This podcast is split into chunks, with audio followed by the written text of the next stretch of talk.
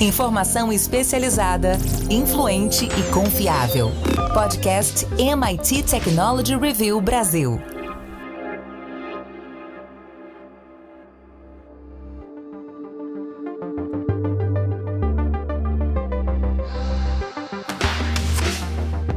Olá, eu sou André Miceli e esse é mais um podcast da MIT Technology Review Brasil. Hoje eu e Rafael Coimbra vamos falar sobre o impacto da inteligência artificial para os desenvolvedores de software. Tanto a OpenAI quanto um conjunto de soluções de fato open source estão trazendo alternativas que devem mudar para sempre a forma através da qual as aplicações são construídas. Mas antes da gente começar, como de costume, eu quero dizer que esse podcast é um oferecimento do SAIS, líder em Analytics. Também te convidar para entrar para nossa comunidade. Vai lá em www.mittechreview.com.br barra assine. Rafa Coimbra, pela primeira vez a gente escuta previsões analisando a diminuição de vagas para desenvolvedores de software. O que está acontecendo, meu amigo? André, o que está acontecendo é que a tecnologia, sobretudo especificamente a inteligência artificial generativa, ela é capaz hoje de se programar ou pelo menos entregar parte dos códigos. Eu tenho feito alguns testes, inclusive, e estou impressionado como uma grande parte das tarefas que antes eram feitas por profissionais sejam desenvolvedores de códigos, sejam desenvolvedores de outras atividades, desde uma apresentação de PowerPoint, por exemplo, hoje você, em questão ali de segundos, consegue otimizar diversas dessas operações. E tem um outro elemento, André, que é interessante a gente pensar, é que essas inteligências artificiais novas, diversos modelos, eles estão mudando a forma de pensar e tratar dados. É, se a gente for analisar como a gente construiu esses modelos inicialmente, eles estavam muito é, não só dependentes, mas eles eram muito inspirados, vamos dizer assim, no modelo mental humano. Era quase que uh, uma forma de fazer de uma capacidade muito mais poderosa, muito mais rápida, mas era quase que espelhando o cérebro humano. E o que a gente começa a ver agora, cada vez mais, é que esses novos modelos, eles têm uma habilidade de, vamos chamar assim, pensar diferente. E a gente nem às vezes consegue compreender como essas estruturas, como esses algoritmos ali internamente, numa super velocidade, numa super capacidade de analisar dados, como eles funcionam exatamente. Só que tem um lado interessante. Se ao mesmo tempo é, é, tem ali esse lado meio obscuro, que a gente tem que compreender cada vez melhor, isso abre uma nova porta, um novo portal para a criatividade, para soluções de problemas, porque as máquinas pensam de uma maneira diferente. Eu estou fazendo, obviamente, aqui várias metáforas, mas é como se fosse isso. Esquece o nosso tipo de raciocínio. Né? Imagina que a gente criou uma nova espécie, nesse caso aqui, as máquinas movidas por inteligências artificiais, e elas entendem o mundo, elas percebem as coisas e elas processam essas informações de uma maneira completamente diferente. O que é, acontece? Os resultados são diferentes. Vou dar um exemplo prático. Quando a gente vai buscar no campo da saúde novas moléculas, novos medicamentos, o ser humano está né, tá olhando ali com tudo que a pessoa aprendeu na faculdade ali de biologia, de farmácia, de medicina. Mas a máquina, ela, ela esquece aquilo ali, ela pega só aquelas informações e ela entende de uma maneira diferente. Então ela enxerga melhor, com mais capacidade, de outra forma. E obviamente a partir dali começam a surgir novidades. Você fala: caramba, eu nunca tinha parado para pensar nisso. É porque a gente não tem essa capacidade e a máquina tem. Então acho que esse diferencial é algo novo, é algo que está começando, que se bem explorado vai trazer muitas inovações para a humanidade. Agora, Rafa, tem um, uma equação que pode trazer resultados bem diferentes. Porque se por um lado algumas previsões mais apocalípticas apontam para diminuir cerca de 70% dos postos de desenvolvedores, dado que, especialmente em questões de front-end, questões genéricas de, de, de back, para fazer as funções mais rudimentares, fazer o crude de uma aplicação que que teoricamente também já está disponível, ou praticamente disponível em alguns geradores de código. O setor de tecnologia trabalha com essa possibilidade há muito tempo. É, por outro, existe um processo de sofisticação da linguagem, das linguagens em geral. Tem os próprios prompts de inteligência artificial que vão precisar ser dominados quando a gente estiver falando de prompts para desenvolvedores de aplicações, mas tem as integrações que vão ficar mais complexas, especialmente com os legados. Tem a gestão dos ambientes em nuvens híbridas, todas as questões de segurança, os dispositivos IoT. Tem um outro mundo acontecendo em paralelo que vai aumentar uma demanda que hoje em dia o mercado já não dá conta, que é de formar desenvolvedores. Então, se algumas previsões apontam para esse cenário de diminuição de postos de trabalho, outras previsões apontam para um deslocamento das funções dos desenvolvedores e esses desenvolvedores, ao se deslocarem, vão acabar preenchendo posições que não seriam preenchidas se a inteligência artificial não existisse. Então a gente vai ter é, um buraco que deixa de crescer, pelo menos. Você acha que as soluções open source devem. Ou, desculpa, as soluções de inteligência artificial, vou falar de open source já já. Elas devem lidar com esse aumento de produtividade e de demanda ao mesmo tempo? Como você enxerga essas possibilidades? Eu acho que vai ser um pouco de tudo, André. A gente está realmente numa momento de transformação desses profissionais, né? O profissional no modelo anterior, ele já estava em falta, né? Vamos dizer assim, o, o profissional que estava ali fazendo um bom feijão com arroz e ele era extremamente disputado. Agora ele vai ter que ter mais atribuições porque essa pressão, essa competição, essa carga, né, a competição não só por profissionais, mas também pelo refinamento desse tipo de tecnologia, seja é, fazendo uma parceria com uma big tech que está disponibilizando uh, um grande volume de informações por meio de seus modelos proprietários, seja via open source. O fato é que agora a gente está saindo daquele momento inicial ali do hype de estar tá todo mundo trabalhando com os mesmos grandes modelos e estamos entrando, é a minha análise assim de curto prazo, né? Vamos colocar aqui, a gente está virando o, o, a metade do ano.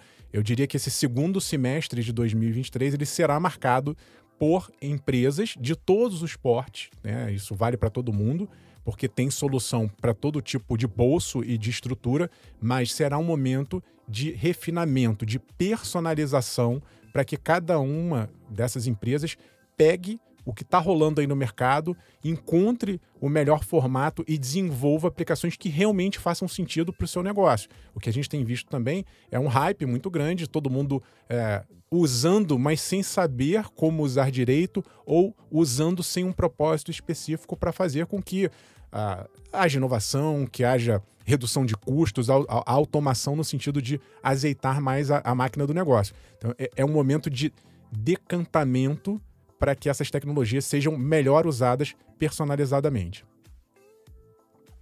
Rafa, e o open source? A gente vai falar um pouco sobre alternativas de desenvolvimento open source é, em relação à inteligência artificial.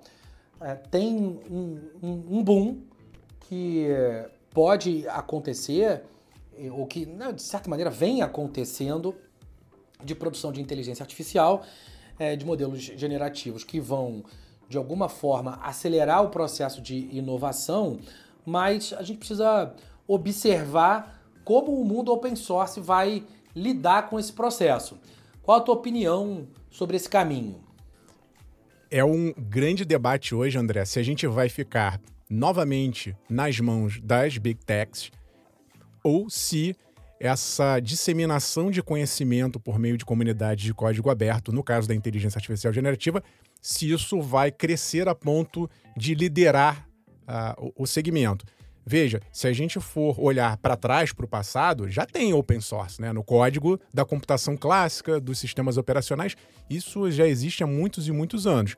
Fato é que existe quem opta por, essa, né, por esse tipo de, de conhecimento e desenvolvimento, e há quem opte pelas soluções prontas dessas grandes empresas de tecnologia. A gente vai ver algo, eu acho, parecido. Só que aí tem um detalhe interessante, André. Veja, a corrida começou, né, a corrida mais recente, impulsionada pela OpenAI, que é a criadora do ChatGPT, e que, por sua vez, fez ali um, um, bem bolado com a Microsoft. A Microsoft usa a tecnologia da OpenAI. Na corrida ali veio o Google, que também veio com seu modelo proprietário. Então, são duas empresas que usam estruturas poderosíssimas fechadas. Lembre-se que a gente até comentou recentemente que quando a OpenAI divulgou o GPT novo 4, ela não deu muitos detalhes.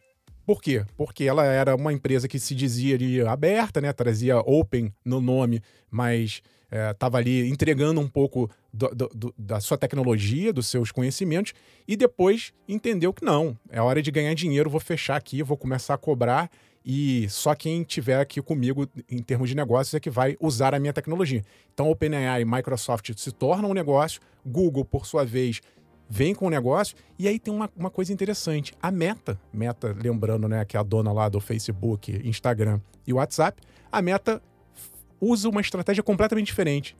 Diz o seguinte: vou liberar o meu modelo para quem quiser, vou transformar o meu modelo open source. E aí eu tô tentando entender qual é a grande estratégia do Mark Zuckerberg, porque é, né, não, não, não faz sentido para uma empresa como a Meta, um conglomerado, abrir a sua tecnologia. Ou talvez faça. Talvez ele possa estar usando aquela estratégia de fazer com que esse mercado use aquela base criada pela Meta e transformar o mundo dependente daquela tecnologia e depois talvez fazer algo, um movimento como a OpenAI, de fechar ali e começar a cobrar. Não sei.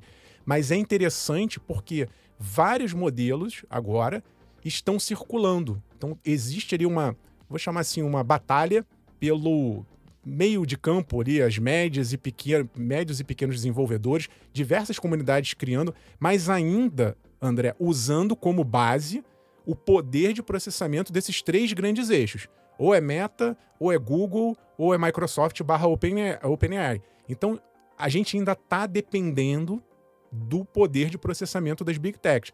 Mas talvez em algum momento, até pelas características que eu comentava né, no início da, da nossa conversa de hoje, essas comunidades consigam desvendar um pouco desses mistérios e encontrar formas mais eficientes de fazer com que esses modelos rodem sem precisar de tanto poder de processamento. É, talvez encontre ali um refinamento algorítmico que seja capaz de bater ali com os modelos da, da, das Big Techs. Eu acho que de uma maneira geral, a gente vai ver se também no, nos próximos meses esse, esse duelo, mas chama atenção, André, que isso tem prós e contras. Eu estou aqui só pensando do lado mais positivo, né, como agente de criatividade. Por outro lado, essa mesma tecnologia disseminada sem controle, a gente sabe que ela pode ser usada para o mal. E aí a gente também tem que ficar de olho, porque uma vez que esses códigos eles sejam liberados, né, estejam nas mãos de pessoas maliciosas, dificilmente a gente consegue colocar isso de volta num, num quadradinho. Liberou, liberou e, e, e fica complicado é, saber o que determinadas pessoas vão fazer com isso. Então, eu, eu, eu, temo, né, quando, quando uma empresa como a Meta abre assim, esse código, eu entendo a intenção, acho que é uma boa intenção né, do desenvolvimento, das, das pesquisas, de, da transparência, que é algo importante dentro da inteligência artificial. Mas quando abre-se demais também, a gente tem que pensar que sempre na tecnologia tem gente que faz um bom uso e um mau uso dela. E antigamente, Rafa, a gente olhava para a tecnologia, para as ondas de tecnologia e elas demoravam entre 3 e 5 anos para chegar no Brasil. Se saber o que ia acontecer com o mundo tech aqui, era olhar para os Estados Unidos, contar de 3 a 5 que ia chegar as linguagens de programação, a demanda pelas linguagens de programação, os ERPs, os softwares de gerenciamento de ambiente, as soluções de cibersegurança, até cinco, até antes da pandemia, dava para afirmar com um, um, certo grau de precisão que esse era o timing das coisas chegarem aqui. Quando você olha para essas mudanças no mercado, você vê um encurtamento dessas ondas? Ou você acha que a gente ainda vai poder olhar para os países mais desenvolvidos para prever o que acontece aqui com um pouco mais de segurança? André, olhando para o hardware, a gente, infelizmente, está muito atrás e vamos continuar atrás porque não existe uma política focada nisso. É, então, se a gente for pegar aí a onda do 5G, equipamentos que eu estou falando, pegar agora a onda da inteligência artificial, equipamentos que eu estou falando e modelos, a gente está muito atrás e vai ficar dependente. Ponto. Mas existe uma camada que roda por cima dessa infraestrutura, que é a camada da, do uso, né, do que você faz com esse poder de processamento, com essa tecnologia sensacional do ponto de vista de poder.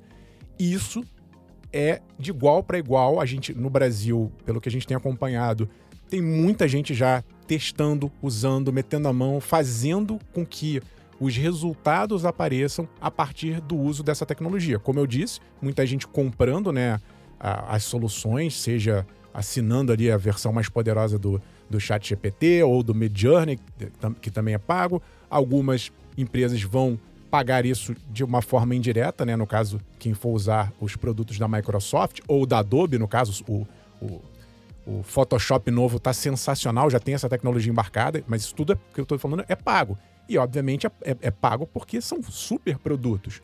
Mas eu acho que tá na mão de qualquer um, né? Qualquer um que pode, e aí nesse caso você não precisa pagar nem tanto, você tem acesso a te essas tecnologias poderosas por um preço bem acessível, é, muito mais barato do que, por exemplo, você montar um seu chat GPT, né? Uma empresa que hoje queira fazer, como eu disse, a parte do hardware, vai ter que gastar muito, muito, muito, muito dinheiro e talvez nem, nem, nem faça sentido.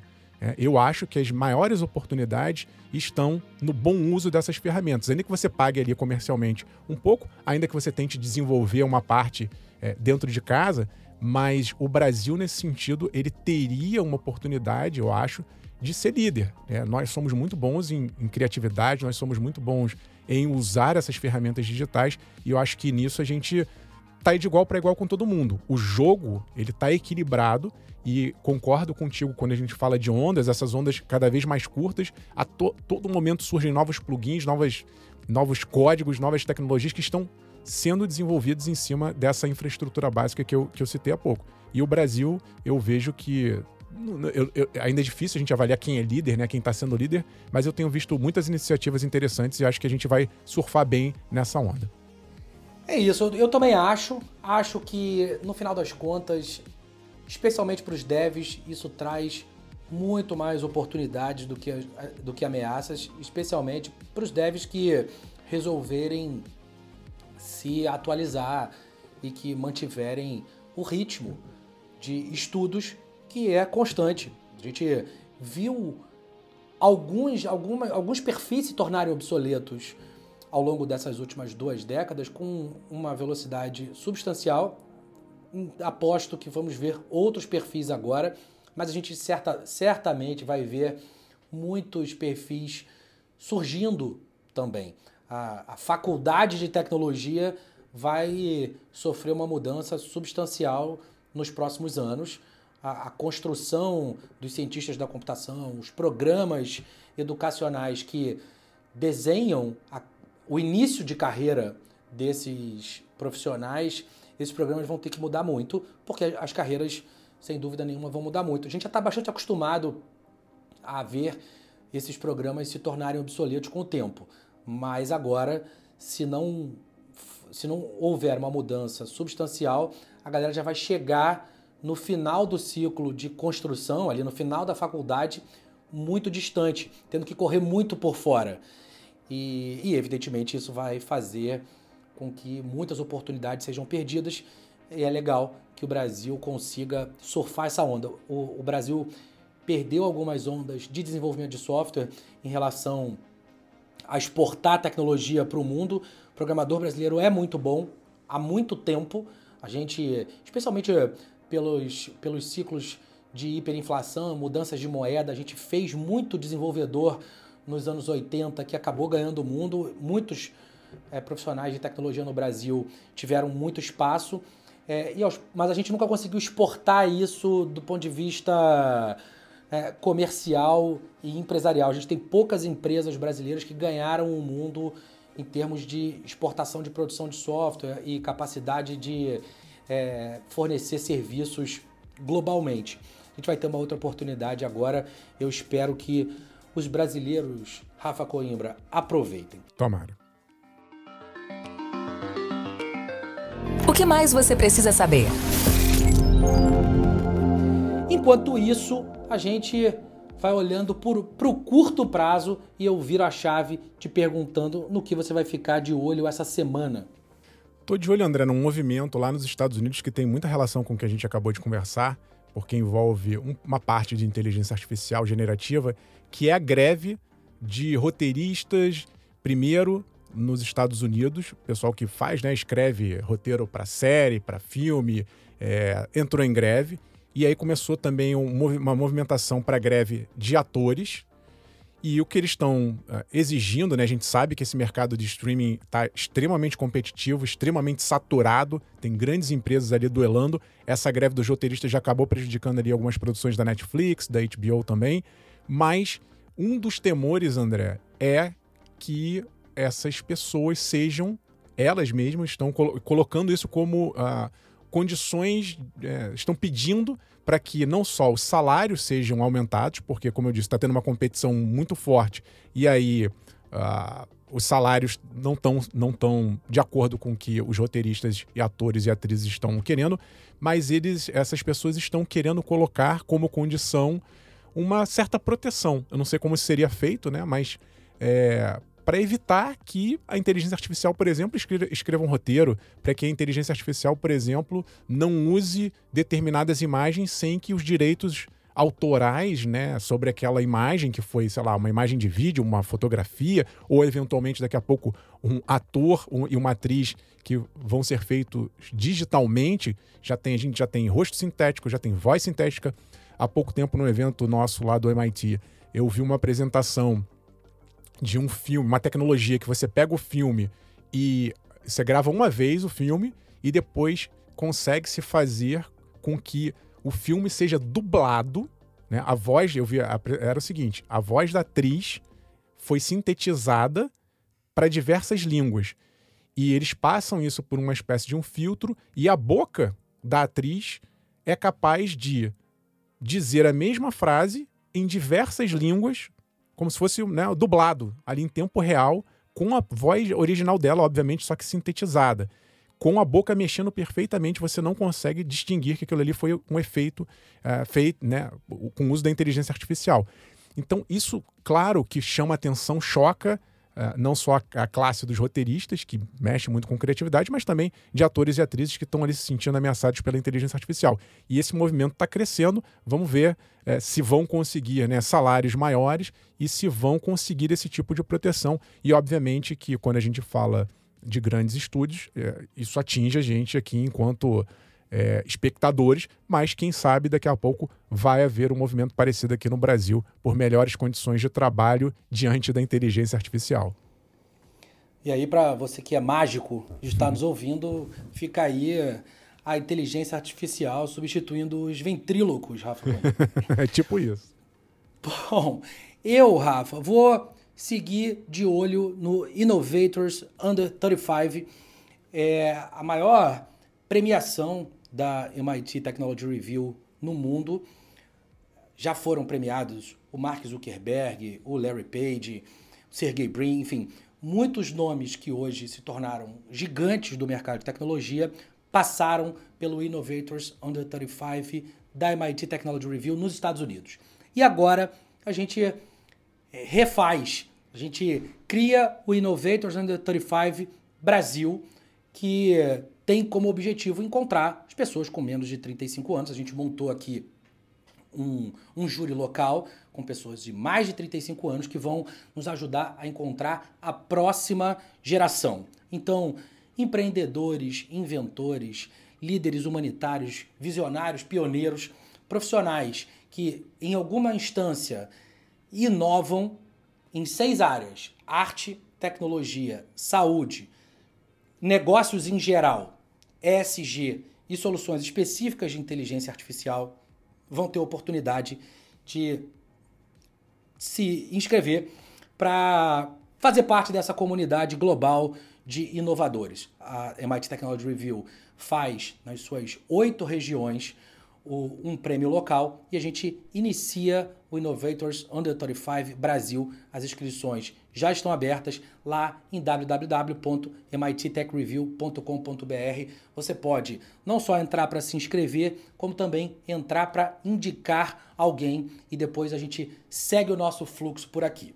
Além disso, tá chegando o dia, Rafa, do Innovative Workplaces a gente passa o nosso primeiro semestre falando das corporações, o Innovate Workplaces, o prêmio da MIT Technology Review para as empresas mais inovadoras do Brasil.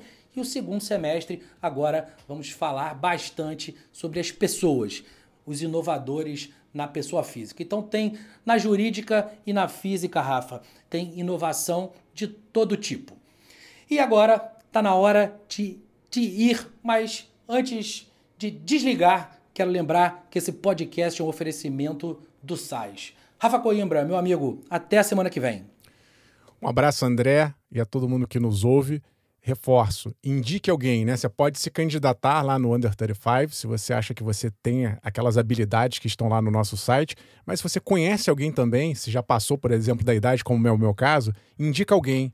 Achou legal? Sugere o nome lá, porque a gente tem como meta esse ano premiar as pessoas mais inovadoras até 35 anos no Brasil. Grande abraço, André, até semana que vem. Uma lista muito restrita, Rafa. A gente vai premiar muito pouca gente. O, o processo, depois a gente vai divulgar é, as pessoas que vão nos ajudar a encontrar os inovadores, os, o, o júri, o, o método em si, tem um método, um, uma fase objetiva e, de, e depois esses formulários vão lá para a MIT Technology Review nos Estados Unidos para eles nos ajudarem nesse processo de escolha. É isso, vai ser muito legal. Como o Rafa falou, se você é, achar que não se enquadra ou se você não se enquadrar por qualquer razão, indica alguém. A gente quer achar quem está ali voando ah, debaixo do radar e inovando de diversas maneiras. Como eu falei, não tem algumas listas que premiam, tem uma visão um pouco diferente. A MIT Technology Review segue o seu processo padrão de restringir tudo. O, o, o funil aqui, Rafa, ele não é largo, a gente sabe disso. É, todo o processo de construção com a MIT Technology Review é bastante criterioso e o Innovator 35 vai seguir esse processo que é, é duro, como as empresas que já participam do Innovative Workplace é, Places bem sabe. É, vai ser muito legal, estou bastante ansioso para ver quem a gente vai descobrir, meu amigo. Enquanto isso, a gente vai conversando por aqui e semana que vem tem mais. Semana que vem tem mais podcast da MIT Technology Review Brasil para a gente falar sobre tecnologia, negócios e sociedade. Um grande abraço para todo mundo. Tchau, tchau. Você ouviu Oi. o podcast MIT Technology Review Brasil, apresentado por Tech Institute.